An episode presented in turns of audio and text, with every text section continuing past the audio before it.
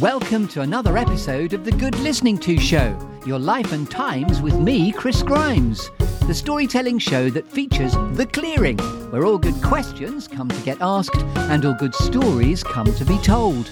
And where all my guests have two things in common they're all creative individuals and all with an interesting story to tell. There are some lovely storytelling metaphors a clearing, a tree, a juicy storytelling exercise called 54321, some alchemy, some gold, a cheeky bit of Shakespeare, and a cake. So it's all to play for. So, yes, welcome to the Good Listening To Show, your life and times with me, Chris Grimes. Are you sitting comfortably? Then we shall begin. Welcome, welcome, thrice welcome. Let's go for four. Welcome again to Cal MacAninch, who is a half man, half Viking from the point of view of also being I am Spartacus. He's just survived rowing across the Atlantic. And so this is uh, Cal's kindly agreed to come for a second pass or a second row through the clearing to talk about his extraordinary epic quest of rowing in a squad of five, 3,000 miles across the Atlantic as part of the Talisker Whisky Challenge for Atlantic Body and Soul, which was the uh, name of your boat, I believe. Maybe it wasn't, but that's the charity you were there to to row for. So, uh, welcome back on, from your epic quest, Cal MacAninch. How are you? Hello, how you doing? Uh, just to clarify, our name was Atlantic Body and Soul. We were rowing for two charities, one of which was Body and Soul, which is based in London, but um, has a reach far beyond that, and The Junction, who are based in Edinburgh. And they both deal with young people's mental health, the Body and Soul dealing with um, people who've experienced childhood trauma. And uh, The Junction is a drop in centre for young people in, in Leith in North Edinburgh. And uh, they both help young people navigate a way back from suicidal thinking.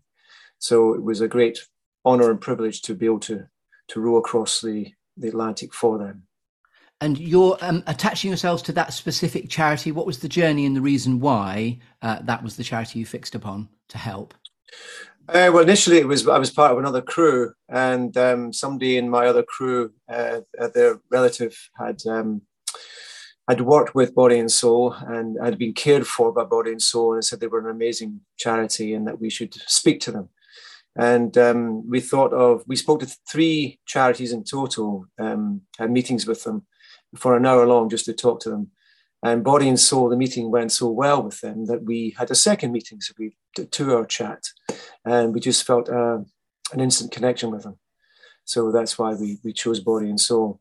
And the junction is, is just a, um, we knew people who were connected to the junction in Edinburgh. We wanted to do something for local people as well.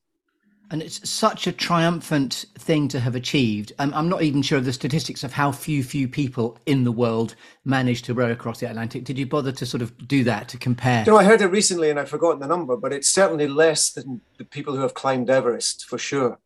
And it is one of those great expeditions that you, you know, elemental things that people still feel inspired to do or to hear about and um, and it was just something that fired my imagination, and uh, and it was um, it wasn't quite what I imagined. Um, I thought it was going to be this um, communing with with nature and lots of wildlife, and uh, whales and dolphins and even sharks. In actual fact, um, we didn't see any of them. we saw we saw more whales and dolphins up the north of Scotland when we did our training, believe it or not we thought they were we were going to be surrounded by them in the Atlantic Ocean, and we saw a million flying fish instead.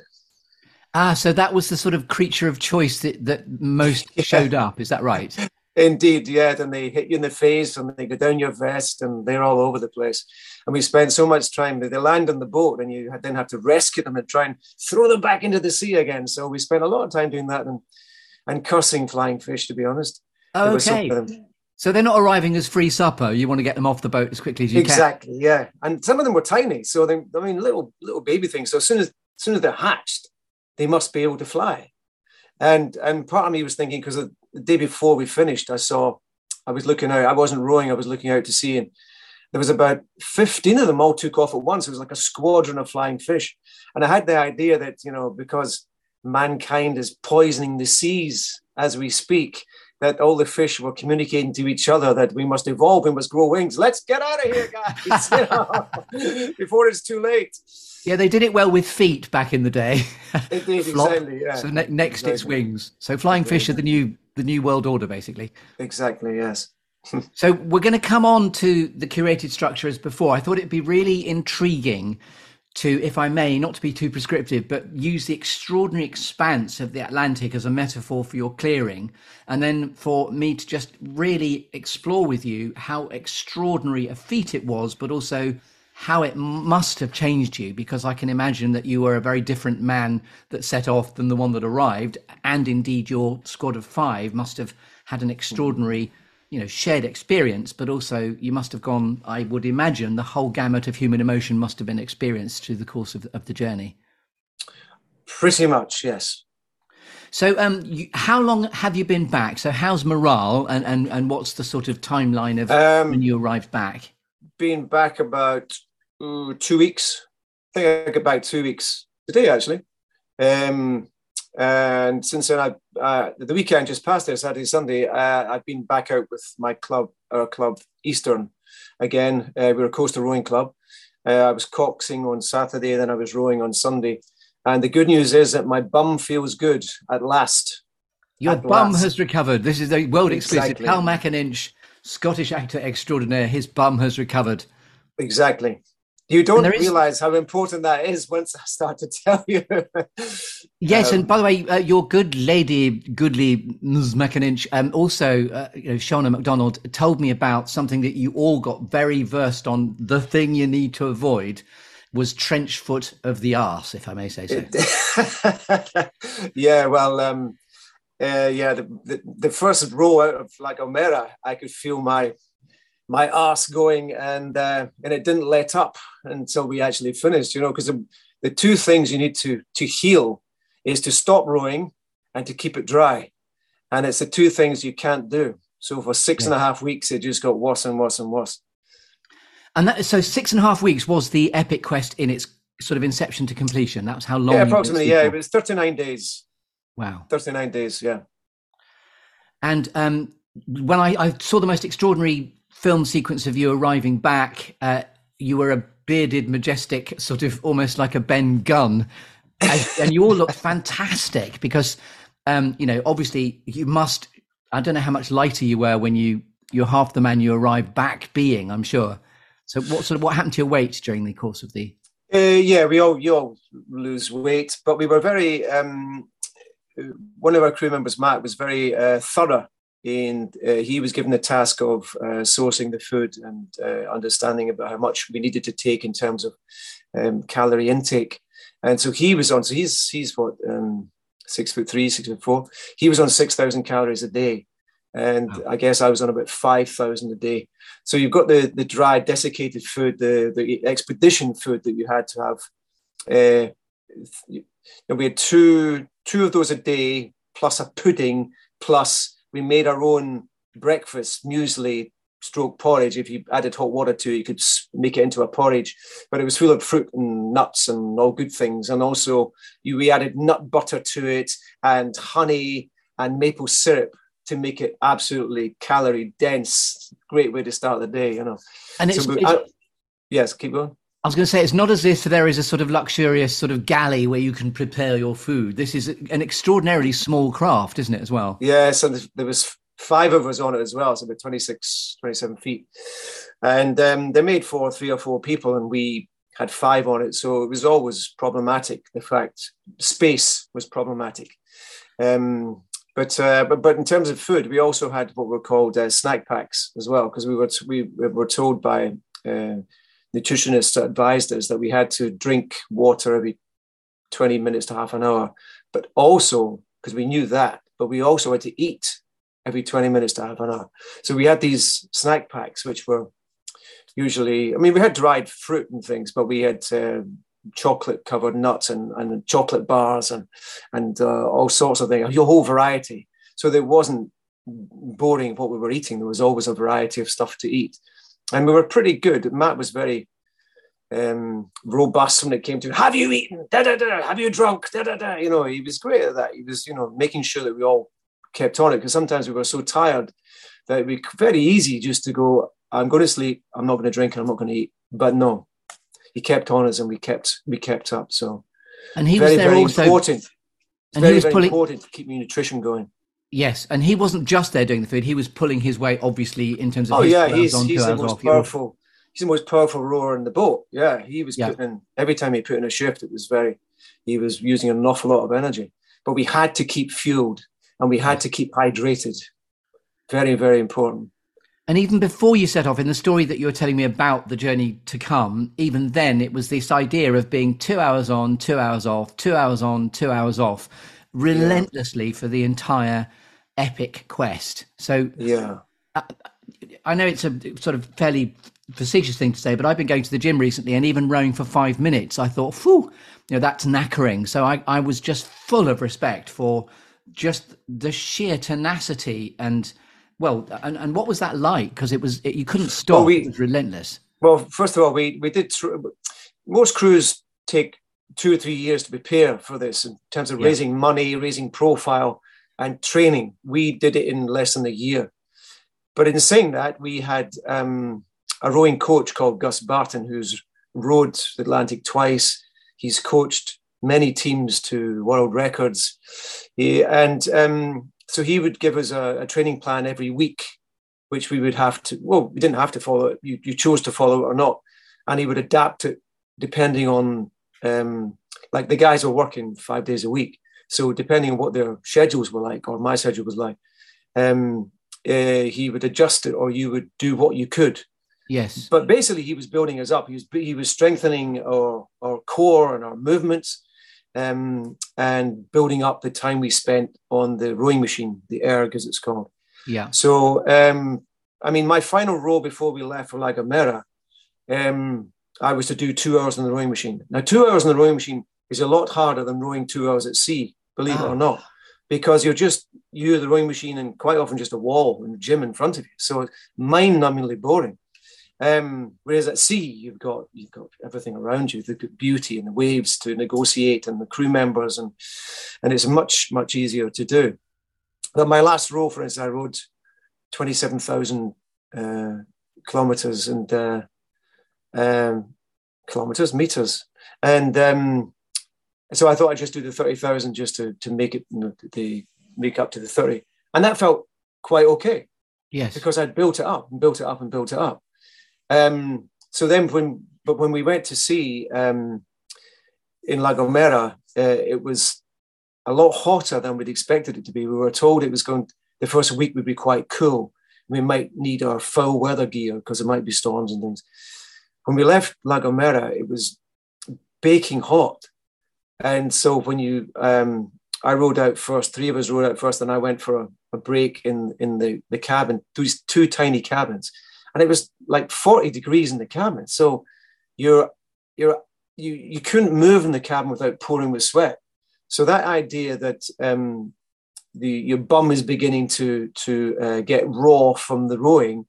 Um, I couldn't stop rowing, and I, and and you're drenched in sweat. And if you're not drenched in sweat, you're hit by seawater. So you couldn't really keep it dry. It so it was a constant, constant battle. And you painted quite a sort of romantic notional picture of the Atlantic, the sea, the the, the, the seascape, the wildlife. But what, what occurred to me was the, the the notion of something like the darkness and then the epicness of the sea, because obviously you're doing it day in, you know, you're doing it night and day. So I wondered what it was like rowing in the dark of night versus in the daytime, and what sort of thought processes you were going through. The first thing I, I noticed when I um, we started rowing and we started to get away from land um, was just the, the, the vastness of, of the ocean and uh, sounds silly, but the quantity of water. You just become aware of so much water, and it was almost like my my brain wouldn't let me experience that without without uh, trying to protect me from something. I've, I've been constantly trying to figure out what my brain was doing, but I'd see this huge, vast amount of water, and uh, initially it was just sort of rolling very gently. So your your your your brain is dealing with the fact it used to be on land and everything's still, and now you're in a space where everything's actually moving, and it looks like a plowed field. I mean, or a field just beside you as it rolls down and underneath and all and away it goes. But it's actually water and it's moving and there's such a vast amount of it. My brain was, I'd begin to see things like um, silhouettes of farmhouses and fields and trees and telegraph poles and things, which which happened throughout. It didn't stop.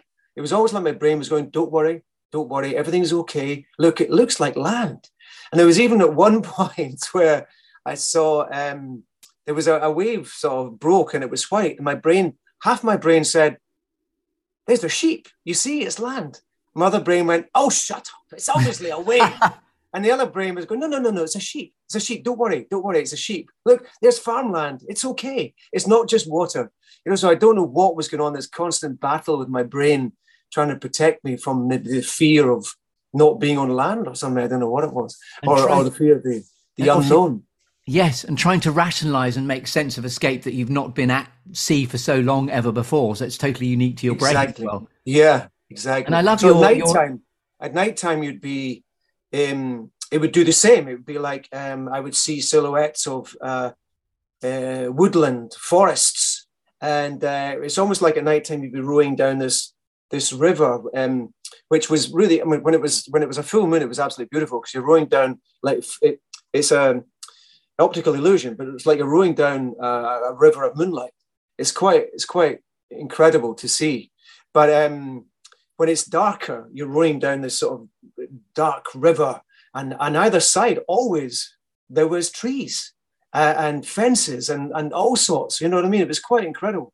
And never never um it was always just this vague sense of something it wasn't like specific trees or anything it was just a vague sense and some of the other guys experienced that as well but i don't know if they experienced farmhouses and and um well, you, in terms of your sort of mental health and resilience, were you comparing yeah. notes with what was going on for you as you went through?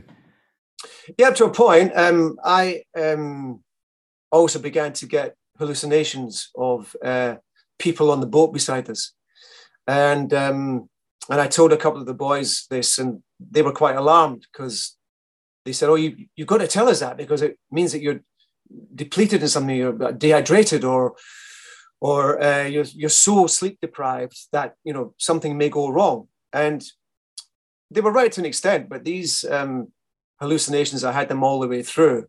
Um, and only in the white navigation light that we had on the boat, never when I used the red head torch. So that's really quite interesting. And in fact, I'm going to meet with uh, um, someone at the University, Edinburgh University, who is a specialist in sleep and sleep deprivation. Because after the first few days, we were all sleep deprived. Of course. We were all in what I call breakdown. And so what happens is that that doesn't go away. You just get used to it. And and so in terms of breakdown, um, it comes in in that comes in waves in, in in people. So there's peaks and troughs. And as a crew staying together, you have to negotiate and navigate everyone's breakdowns, including your own, all the way through the journey. So that was one of the most significant parts of this trip for me, was yeah. how we all managed um, manage the breakdowns and, and because we're also you're also in constant pain. All of us were in terrible pain and you seem to get new pains every day. Different parts of your body would break down as well. So that for me was a huge huge part of the journey. And in terms of giving space to each other whilst you process whatever mental angst might be going on, I mean, was it quite sort of demonstrative and loud sometimes and sort of spontaneous, you know, tears or emoting, or it can't have been a quiet experience? It wasn't loud in, in that sense. Um, you'd have um, you'd basically pressure builds up in people, and there's, and yeah. you have you have outbursts, and then but we were quite good at um, apologizing and uh, knowing when to apologize and and and accepting an apology and moving on. That was a, a huge cathartic feeling for everyone, and um, and it's a thing that um, I, I, I was trying to process the whole experience and the interaction of everyone on, on board. And the thing that I, the conclusion I came to um, was in any of these group situations, especially when you're under incredible pressure, there's there's something that you you you really need, and I'll tell you that word in a second, to, to make things function. But what was interesting for me was there was another couple of guys that we met who were rowing, and um, they also left from Edinburgh. But um, I met them afterwards. One of the guys is um, Jamie's ex-military, and uh, after they had finished as well, we were we were chatting about the role. And he used to work. He used to drive boats for the Special Boat Service. Very small teams of elite soldiers, eh, well, sailors, I suppose, with the navy. Um, but you know, top top military people, personnel. And he said they had two rule, rules on the boat, and one was that if you make a mistake or you're out of order, you apologize. And you also accept the apology from other people and you move on. And the other thing, and this is what really surprised me, and this was the conclusion that I'd come to myself, but I was surprised that they used in the military, was he said, You need to have kindness. And I just went, Oh my God, that's exactly, exactly what you need. So, in terms of the military saying you need kindness, you need to look after each other, you need to be kind. Um, I thought that was absolutely tremendous. And, and interestingly, is that's the conclusion I came to myself, because there's no place for um, aggression and anger because you're so frustrated. That's what naturally comes out. But if you can somehow um, turn that into kindness for people and forgiveness, then it's the journey for everyone is so much much better and healthier.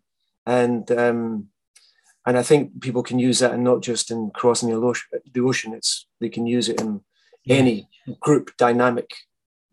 Yes, um, extraordinarily powerful stuff, and and the hope is that you've arrived a tighter unit of teamwork makes the dream work. It sounds like you are very close, uh, and it could have gone either way. It would seem. Yeah, and and you know what we've. I'm very proud that we managed to hold it hold it together when it got yeah. incredibly difficult. Uh, the, the, it's the pressure that it puts on on relationships is you can't imagine. That's why some crews end up having fisticuffs. Couples break up. You know what I mean? It, so it's it's intolerable the pressure it puts on people, and the fact that we came through that as friends is is a testament to to something about us, which is extraordinary. And you know, and we, we did this together, and, and and nobody can ever take this away from us. We've we've we've got this now, and that's a bond that will never never break between us. And the stuff you're describing, as the mental processing, that's nothing you could have prepared for before you suddenly find yourself adrift at sea, but rowing. No, we had we had two wonderful psychologists who helped us out um, uh, with many sessions with them, and they gave us a, a groundwork to work from. So probably with without that, who knows? So if anyone is thinking of rowing an ocean, have um, psychologists, sports psychologists, talk to them about what you need to, to do to prepare for that and what you need to, to do to remember when you're out there yes. and to have things that you can, places you can go to protect you from, I don't know, the worst excesses of our, of our vulnerabilities. And at its core, the Talisker Whisky Challenge is a flotilla of vessels, isn't it? It's Talisker Whisky Atlantic Challenge. Yeah. And yes, so every year it varies, but there was 43 boats in the fleet this year. And, and there's sh- boats, there are boats still out there. Still doing the, the trip? Yeah, yeah. Yes, yes. Uh, and presumably it's, it's about finishing. It's not literally about the race. It's just the challenge of getting across, I would say. Well, our club um, are, are, very competitive, so we wanted to, to be competitive. We wanted to do, you know, and, and doing it as a five is still quite unusual. So there was a chance, you know, if we got the right conditions, we, we could have set the record for the for the fives. Um, but quite early on, we got we had technical difficulties and we lost power three times. So by the end of the first week, we knew we were out of competition and in terms of morale, certainly for me, I've, I've, I felt completely debilitated by that because I felt as if I'd let a lot of people down. Now remember, I'm in already in breakdown, so I'm not thinking straight. And but I was overwhelmed by the the sense of letting people down.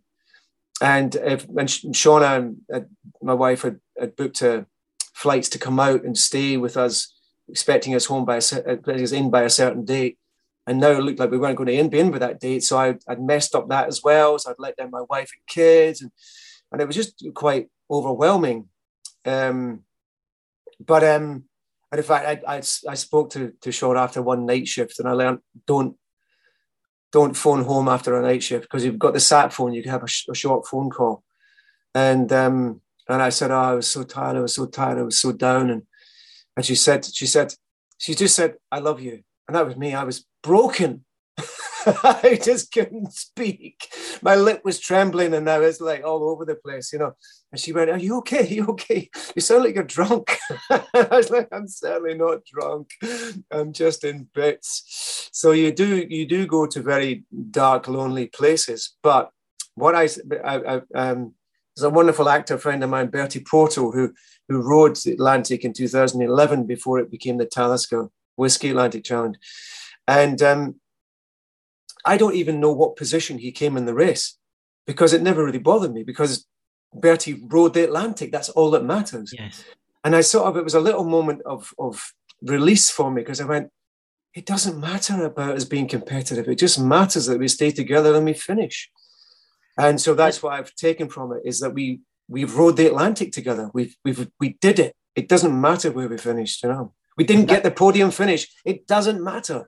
Yes. And that's certainly the external perspective. It's just, you know, everyone I know connected to you and I have felt, you know, mm-hmm. from afar, just nothing but immense pride at the fact that you did it. I mean, you're, as you've said, you've done it. There are fewer yeah. people than scale Everest that have rowed the Atlantic. It is a tremendous triumph and and hearing that, I mean, and, and, and people, there's a woman came up to me and just I didn't know her in the in the supermarket the other day saying, "Oh, we're so we're so proud of you. I we I don't know you, but I saw you in the news, and and we're just so proud of you." And then she walked off, and I was really touched and moved by that, and then hearing um, how people have been affected is is really you know it's really moving. I, I, I do I do love it. I didn't realize how much it would affect other people, you know. So that's and it's that, a wonderful thing when people express that to us, you know.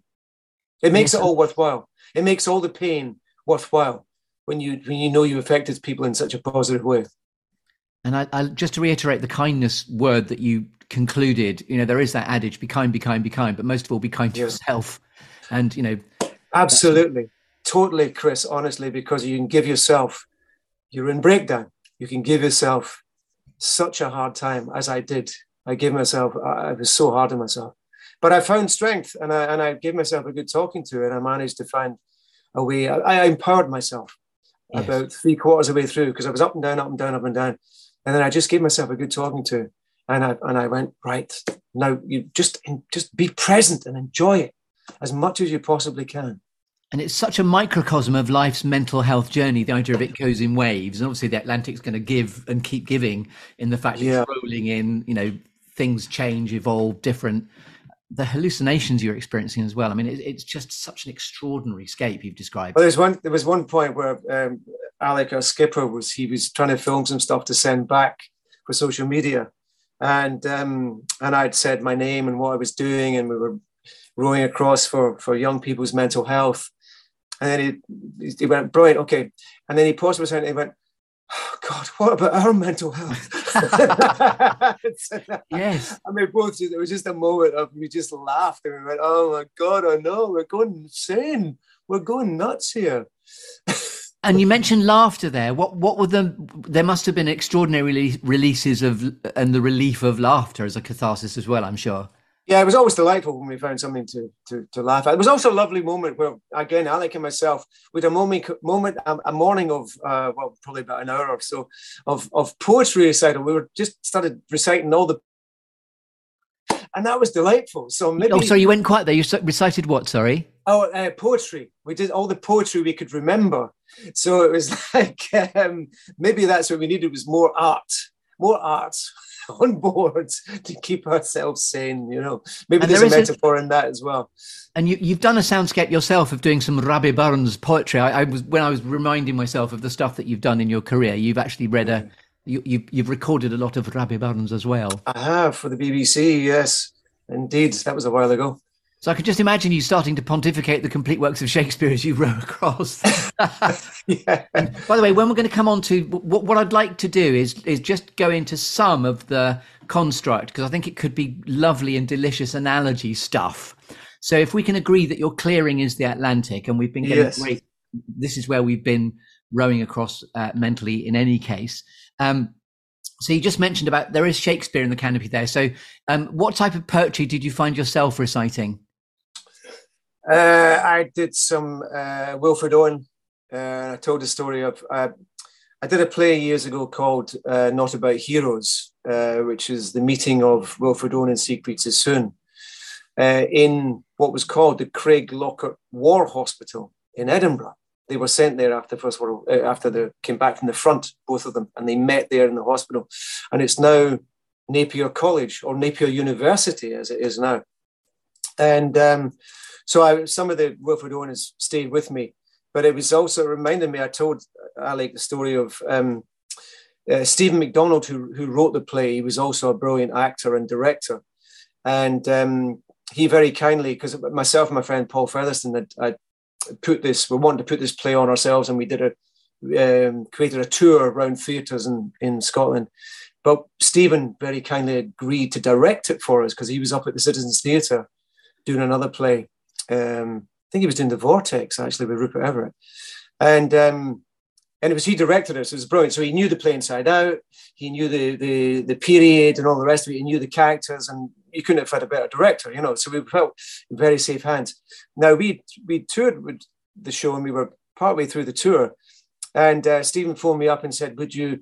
Um, Napier College, as it was called then, are doing um, a celebration of the armistice, First World War armistice, and they've asked me to come and talk about Wilfred Owen and Siegfried Sassoon because they met at Craiglockhart War Hospital, which is now Napier College, and and that's where a lot of the play. In fact, that's where the whole play is set. And um, he said, "Would you guys come along and I'll do a talk, but you just come on and do a couple of scenes from the play?" And um, and we said, "Yeah, of course." So, um, and so there's a theatre there, Napier College. And I remembered I was in the wings about to go on. And I remembered that Wilfred Owen had done plays in the Craiglockhart War Hospital. And I imagined that this was the very same theatre. And I imagined that Wilfred Owen, who I was playing, was probably standing in this very spot before he went on during one of his plays. And in thinking that, I missed my cue and I was late. but it was a great it was a great moment for me. You know, you actually playing someone who was alive and standing in the very spot they were standing and doing the very thing they were doing, which is acting. Yes. It's, it's a bit like your mind went to somewhere even more present because you're realizing the sort of historical legacy of the moment of where you're standing. So exactly. It's very relatable. Lovely stuff. Yeah. So, um, just borrowing from the construct of the good listening to stories of distinction and genius, this is obviously in spades a story of distinction and genius just from the very epic quest fact of what you've achieved. So, to borrow from some of the construct, um, we'll talk about shaping first of all, because it's four things that have shaped you. So, how would you describe, and we don't have to make it as linear as this, but how would you say the journey has shaped you now that you've done it? I feel very humbled. I feel quite. I feel quite emotional saying that. Um, it was it was so it was so hard um, physically and mentally. It was so overwhelmingly difficult. Um, and then coming to conclusion about needing kindness in life and forgiveness that's really powerful. And I think certainly um, in being a parent, I feel at the moment more connected to my children. I feel I, I listen. I, am in a better listening place to to them and to I don't know people in my life. I guess. So I think that's certainly what it seems to me at the moment. Um, and I, people, I've done a few interviews and things, and I even did an interview when I was almost arriving into uh, Antigua, and, and I realized that people were asking me questions, uh, asking me to analyze what I'd been through, and I, I, am not sure I was ready to analyze it, so I didn't know what was coming out, and, and I realized, well, you know, the thing is, I'm going to keep analyzing this probably for the rest of my life. So someone asked me a question at one point. It may may vary from point to point, but that's my takeaway at the moment from it. Is is I feel very humbled by it, in, in a good way. I don't mean that in a bad way, and I feel, as I said, in a in a better listening place to other people's and um, what they may be experiencing in life. Lovely answer. And in terms of inspiring you, so how how did the Atlantic, how did the journey inspire you? Would you say? Um, well, what I've just said is inspiring. Um, I don't know. It's just moments like uh, I don't know about inspiring, but rowing, rowing, rowing with a full moon at nighttime across the Atlantic and going down that, as I said, that optical illusion of the river of light and um, and the warm air and rowing in the dark with, with the moonlight with the, your top off and rowing and and realizing that the nearest human habitation is the International Space Station. That's that's quite an experience, and and and it makes you feel very very small, but but sort of enormous at the same time, so so part of everything round about you. Um, that um, I don't know what inspires me to do, but it just it certainly. By the way, that was such me... a lovely answer because that was about awe-inspiring. The whole mm, thing okay. awe-inspiring. Yeah. So, okay, awe-inspiring. I was certainly yes. That's how you describe it. In terms of star constellations, was there a particular guiding star that you related to? Oh, I was I was totally taken by Orion. I hadn't seen Orion oh his glory. I don't know their glory. Um, but the, the stars. Um, Ed taught us how to always find the North Star, uh, for instance, and just the, the, the breadth of stars was just in, incredible. And and also um, quite early on, and it was down by the horizon um, on the port side, and um, so we're talking east, and uh, and I was just right on the horizon. There's this flash of light, explosion of light, and I went, "What was that?" And Alex said, "Oh, it's it's it's a moon flash."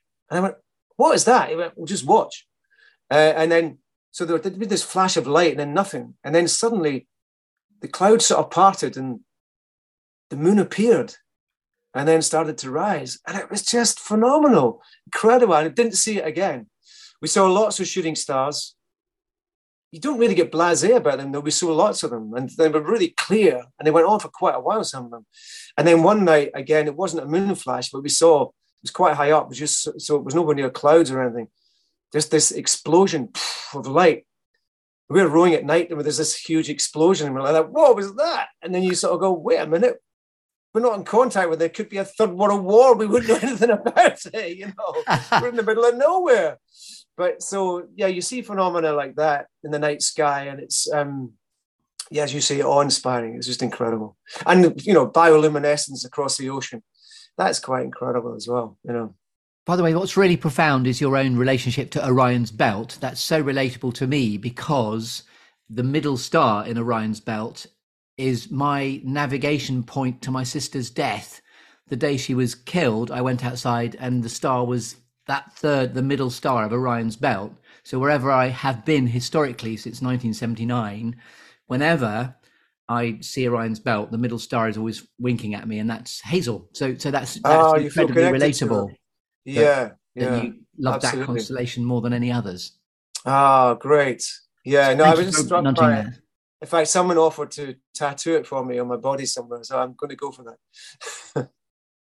Wonderful. And so, um, in the construct now, it's two things that never fail to grab your attention, uh, which in the construct normally is, oh, squirrels, but there aren't many squirrels unless you're hallucinating at sea. You have described flying fish, but mid row, mid yeah. everything you've described, mid turbulence, mid joy, mid mid all the gamut of human emotions, what would what would never fail to grab your attention? Even if it's the shooting stars or Orion's belt, what things never fail? To Well, I haven't told you about my hallucinations. Certainly, one of them would be my hallucinations. So um, they were people on board the boat with me. Uh, first of all, the first one I saw was my wife on the um, aft cabin, I saw this figure and I went, "Oh, Shauna, that's that's oh, Shauna's here, great, great, great." And then the next night it was, and the weird thing is, my brain knew it. It was like the flagpole and the flags. It was it was something hanging off the side of the boat. It was my brain knew it was something physical that I was seeing as this vision, but the visions were really clear. So the next night there was a woman standing and I was going, I, I know it's the flags. I know it's the flagpole. I know it's the flags. But there was a woman standing on the aft cabin facing east this time. And she looked like a, a woman from like the clearances in Scotland of sort of period. So she's got um, a shawl around her shoulders and a scarf on her head. And she was pe- dressed in period clothes, just gazing out east. And um, and there was uh, other characters. There was there was three people appeared right beside Alec, our skipper, when he was rowing, and we had music playing one night. We had music playing a few nights, but the speakers broke, so we didn't have any music for most of the time. And they were sort of bopping along to the music, um, but they were real faces, real people, not that anybody I, I recognized. And um, then there was there was um, there was a very uh, powerful looking um, black um, African woman who was on uh, portside looking west. And at that point, I was I, I, I was thinking, am I in the sixth sense? Am I actually seeing dead people on board boat? What? they're so clear. They're so clearly people. And, and and my brain's going, no, no, it's just it's just a hallucination. It's just, yeah, I know it's hallucination, but that's so clear. She's looking out. Why is she gazing west like that? And um, and eventually I'd see lots of people. Some some were like grotesque puppets, um, faces, demon faces, uh, but they weren't as interesting as the actual real people faces that I saw. And um, and then eventually it was um, I was rowing and there was this young woman came up and came up at speed beside me and then looked turned around and looked me straight in the face and I I got a fright. I went, and then I got angry. I went, right, that's it. No more, no more, no more. You can all just fuck off. I'm not, gonna, you know. and I didn't see any hallucinations for a few nights after that. But as always, my brain just shut down that I couldn't take it anymore. But was, um, it, was it typically in the dead of night, or was it any time of day? This could. Yeah, happen? no, it was always nighttime. Always nighttime. In the navigation, the white, I say, I would call it the ghostly light of the navigation light, and never the red head torch light. So that's quite interesting in itself. The brain, whatever brain chemistry was going on, you know, so it's sleep deprived. I don't think I was so dehydrated and I was still eating. So I imagine it's just sleep deprivation. Coupled with a heightened, heightened sense of presence, I would say, because it's it's just so unique to be to find yourself in that seascape. I mean, the, the Atlantic is providing such a beautiful storyscape in what you're describing here. It's mm-hmm. really and, and what about fear? Did you ever feel scared if there are storms kicking up or? Um, you know what? We didn't really feel scared. Um, when we lost power, um, we had to row at night time in the dark without the navigation light, without um, the AIS system, which means that you can see other boats and they can see you. So no one could see us. And also, um, I didn't hand steer. I was always rowing, but a couple of the guys had to take turns hand steering and following a compass, which is furious concentration. And doing it at night time is so hard. You try not to fall asleep and you're trying to keep it on course. And um, hand steering is very easy to overcompensate. And then you have to pull it back again. And before you know it, the boat's all over the place, you know. Really, really hard stuff to do. Um, so that was concerning, the fact no one could see us. But I wouldn't really say it was fear we were quite lucky in that sense. And we trusted the boat.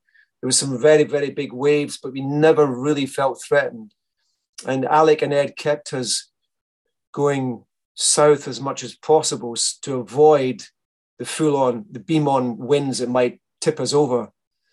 And when we heard that the, one of the American boats had um, been tipped over and they had to be rescued, we presumed that's what had happened to them. It turned out it wasn't, There was more technical problems. But um, but when you hear that one of the boats has been tipped over and they had to take to the life raft and um, rescued by a, a, tanker or a container ship or something, uh, then you sort of go, oh, right, well, maybe we were right to keep going south and avoid these winds, you know. But um, you know, we didn't, we didn't. I don't think we experienced much fear. We didn't see any sharks, so um, when we had to get in the water, I didn't get in the water, but a couple of guys got in the water to clean the hull. Because we hadn't seen the sharks, we didn't really have that sense of sharks around about us. So we didn't even have that fear getting in the water, you know. But I think if we'd seen a shark, then absolutely we would have been very aware. But it always was like, you know, are there any big fish in the sea? We haven't seen any, you know. But um, we saw marlin briefly but that was it. Okay, and I'm, I'm so full of admiration because just the, the, sheer scale and epicness of it, and the, how far away you were from what was familiar to you. I, I, think I felt scared for you a few times, and I know when I spoke to Shauna, you were mid, you'd only just got going, and she was yeah. Having to handle Christmas and New Year, knowing that your beloved husband is just out in the big expanse. Yeah. I felt scared for you after I'd. Spoken. I can understand that. I can understand that Um because. Um, um, yeah, because because when you're not doing it, you have no power over it. So I can understand why there is fear for other people because you can't affect it in any way. But we were there, and um, having to get up and row is so all all consuming. So you're either physically rowing, or you're trying to wash yourself or and, and eat some food and, and get some precious sleep there wasn't a lot of time to be afraid. You know, it's you just have to go on and, and do the work. That's what it was like. It is keep on keeping on. You know that adage, which is keep on keeping on. Just keep yeah. moving. That's like what you've got to do. The only way to get through this is to keep doing it, keep doing it, keep doing it. You know, and and and the pains we had. You know, you the pain in my bum was just unbelievable. And you've got to sit in it every day and it was three weeks before I took any painkillers, and then I was like knocking them back like crazy. And um, but also your your hands blister, your feet blister, um, the, the the oars smack off your shins. They get caught in the waves and they smack off your shins. You know, it's like I think it used to be a torture by some people. They they used to smack people's shins with bamboo poles. That's what it's like. It's and and the pains. In fact, yesterday I caught my shin, so it's still very delicate. And the pain, because of that sort of the nerves running down the shin or thereabouts, it goes right through your body. And it's very painful when your your knees are all cut and scraped and, and your shins bruised and and that's just some of the pain. One of the guys, he got his, his feet got infected and his knee swelled up and he couldn't kneel. It was now he couldn't roll for two days. Uh, another woman from another boat, she fell and hit her, her, her, face first off the deck, and she had a massive swelling coming out of her head. And you know, so there's there's this this pain. You're living with pain constantly. But yes. here's the thing, and, and something I, I realized in the boat, we knew it was going to end once we got to the other end. Once we got to the other side, we knew it would stop. Just get there, get there, fight through the pain, get there. It will stop. And I had a whole new respect for people who have chronic pain and can't see a way out of it. My mother-in-law, for instance, had um, she just died last year. She was an incredible woman, and um, but um, she she lived in discomfort, if not um, pain, for most a lot of her life. And um, so I really became very aware of people who cannot see the ending and just have to constantly live for that and find a way to be through that pain because we we had a way out but uh, it was most most uncomfortable. It's such a, a, wonderful analogy about just the journeymaning through life on this journey because it is a, just keep on keeping on. It there are so many analogies about just the journey mm-hmm. of life and it's not over until it's over and keep going. It will come to an i mean it's just a you know, people will want to speak to you for, for years on end i'm sure about the sort of seismic learning that one can glean from somebody who's done it it's mm-hmm. an epic quest of an extraordinary nature but there was some. I, I, just this morning, I read about uh, a couple of guys, New Zealand guys, and they were saying um, they finished the row and they were saying, "Ah, uh, oh, we loved every minute of it." And I was a little bit jealous of that. I was like, "Oh my god!" But I don't know whose journey is going to be more valuable in life. someone, somebody who really suffered through the journey, or someone who thought it was just brilliant. I don't know. I'd I'm with you. I'm with you. I'm with the suffering. I think crafting. i think I think you learn more. You know, pain. You know, out of adversity comes great creativity. No pain, yeah. no gain. All the other adages. I think. I think they're probably lying. yeah, could be. So, Cal, as this has been your moment in the sunshine of the good listening to as you row across the Atlantic, um, I'm going to ramp up to is there anything else you want to say? But um, I'm just going to um, pull out a bit of a comedy prop behind me. This is called the passing the golden baton moment. Way! So it's a golden relay baton. Uh-huh. Who in your who do you think would most appreciate within the journeymaning of what you've just done? Who would most appreciate a good listening to in passing the baton on to them? I think um, my friend Tony Curran would uh, would love to go on the journey with you. My um, we were um, we were fortunate to there was a, a, when I was away there was a BBC TV show called Mayflies, which Sean and I were were both in, but um, the two leads were Tony Curran and Martin Compston. And if you haven't seen it yet, Mayflies is on BBC iPlayer and uh, you'll need a box of tissues because it's very, very moving. But um, it's almost like Tony, was almost like the, the, part was created for Tony. It was just perfect role, and it was you know, great to see um, a, you know, brilliant actor friend of yours getting this role that's so rich and gets them a chance to show off everything they've learned about their craft. And that's what it felt like with Tony. And um, and yeah, yeah, he would love he would love this, Johnny. And I'm, I'm very humbled myself by that recommendation because he's someone like you that I very much rate and respect. And Mayflies is one of those things I'm yet to watch, but no, it's brilliant because I was even moved in watching the, the micro clips of it as well. So I know Great. the basic premise of it. So thank you for that, Cal. So that is passing the golden baton, please. And your mission, should you choose to accept it, is to furnish a sort of warm introduction clang in the background. Um, so um, and now, as this has been your moment, and thank you so much for taking a second row pass through the clearing. That was such a rich conversation. Is there anything else that you'd like to say? No, just thank you. Really, um, it's always lovely talking to you, and it was lovely the first time, and and this time was was fabulous. I loved it. Me too. And if you have obviously been listening here on Facebook or on Buzzsprout, Cal was in the clearing about a year and a half ago, and thank you for saying yes then. But since then, of course, you've just overcome the most extraordinary epic quest, and I have nothing but love, admiration, and respect for you. And thank you for sharing. I mean, that was so insightful. Some of the stuff that you've just shared. Um, I'd even looked out a Shakespeare quote, which we forgot to do, but that's all right. Ah, Captain's Log Supplemental. I, I, I, thought it might be something from The Tempest or something, but that was too prescriptive, maybe. But what was we're still recording. This can be a bit of a okay. Captain's Log Supplemental. So no, yes, I just remember please. this from Julius Caesar. Um, should I do it just now? Yes, please. Do you, do you, remember last okay. time we recorded? You came back in to reread the script, the speech that you read at my wedding. That's right. Yeah, yeah. So. I keep get I keep getting you know buy one get one free. You keep coming back, which is awesome. So uh, yes, please to your Julius Caesar. Well, I suppose this is this is the this is the but what I take from this piece is that um, um, there's no there's no point in putting things off. Now is the time. Just go for it.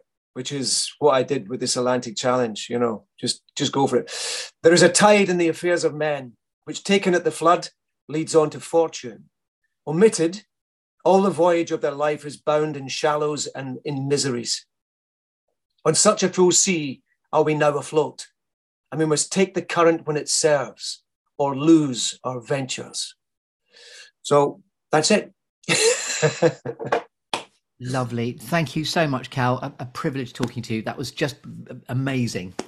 Thank you. And pleasure. Um, a rich listening indeed. And so you've been listening to Cal MacAninch. This has been Stories of Distinction and Genius. And in a nutshell, that's you, that is. It's extraordinary.